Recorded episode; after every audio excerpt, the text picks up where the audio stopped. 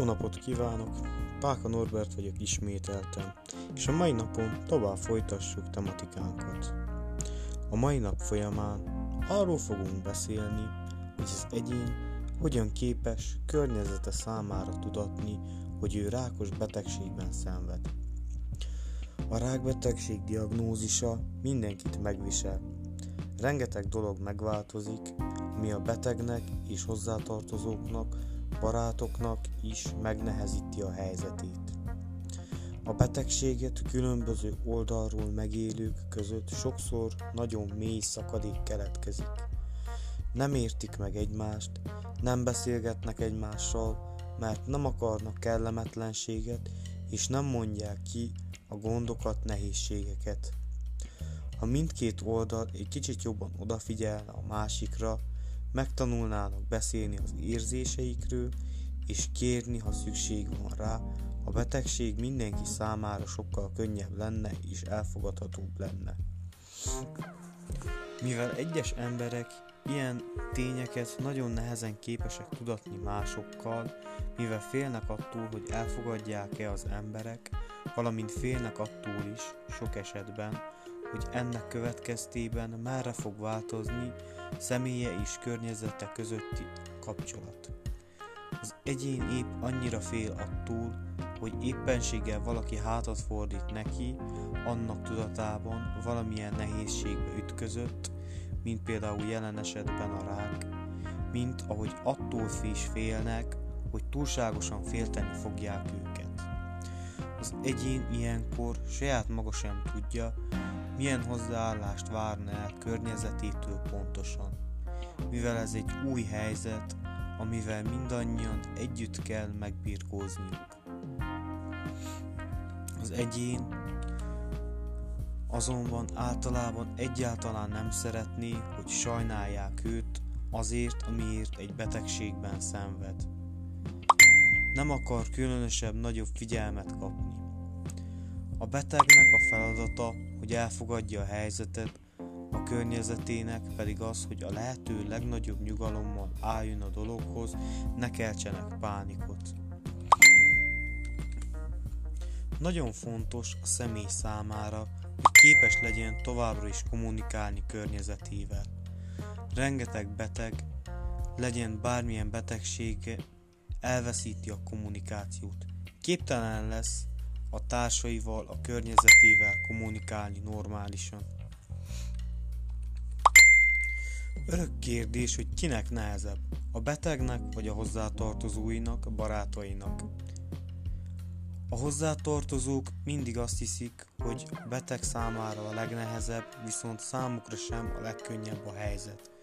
Az ok pedig nagyon egyszerű. Ők azok, akik tehetetlenül nézik, ahogy szerettük szenved, minden erejével küzd a betegség ellen, és ők úgy érzik, hogy semmit sem tudnak tenni azért, hogy segítsenek számára. És valóban nem tudják, hogy mi megy keresztül az a beteg, mivel nem élik át az ő fájdalmait, valamint képtelenek felfogni, hogy mi történik pontosan vele. Ezért is számukra csak az marad, hogy mik próbálnak ott lenni mellette és segítenek bármiben, amire szüksége van. Bármilyen apróság is legyen az, ők abban próbálnak meg segíteni. Aki az egyén mellett van, a betegség során igenis tud segíteni, Persze nem tudja átvenni a fájdalmat, nem mehet helyette kezelésekre, és nem is fog kihullani a haja. De vannak dolgok, amikben tud segíteni, ha hagyja az egyén a másik fél számára. Ezt az engedést nagyon nehéz megtanulni a betegnek. Nagyon nehéz számára belátni, hogy vannak dolgok, amikben már segítségre van szüksége, vagy éppen azzal segít ő maga a környezetén, hogy engedi számukra, hogy törődjenek vele. Ennek a kulcsa az a nagyon nehéz dolog, amit kommunikációnak nevezünk. Ha segíteni szeretnének rajta, és fontos, hogy ne utasítsa el azt, ha valaki szeretne neki segíteni. Ilyenkor számára jól jön minden egyes segítő kéz és minden egyes pozitív gondolat. Nagyon fontos, hogy ettől a környezettől ne elzárkózzon, hanem engedje, hogy segítsenek számára. Egyértelmű, hogy az érintett személy szeretné a régi életét, ami még a rák előtt volt, de bele, be kell látnia, hogy ez gyakorlatilag lehetetlen. Nem várhatja el, hogy mindenki úgy tegyen, mint a semmi baja nem lenne, hiszen a környezete is jól tudja, hogy ez a jelenlegi helyzet számára fájdalmas, rosszul van miatta, vagy éppen fáradt miatta, illetve állandóan kórházba kell járni a kezelésekre és vizsgálatokra. Környezete pedig nagyon aggódik érte. Ha pedig ezt mindenki ki tudná zárni, és nem foglalkoznának az, egény, az egyénnel, akkor a környezet érzéketlennek tűnne a betegséggel szemben.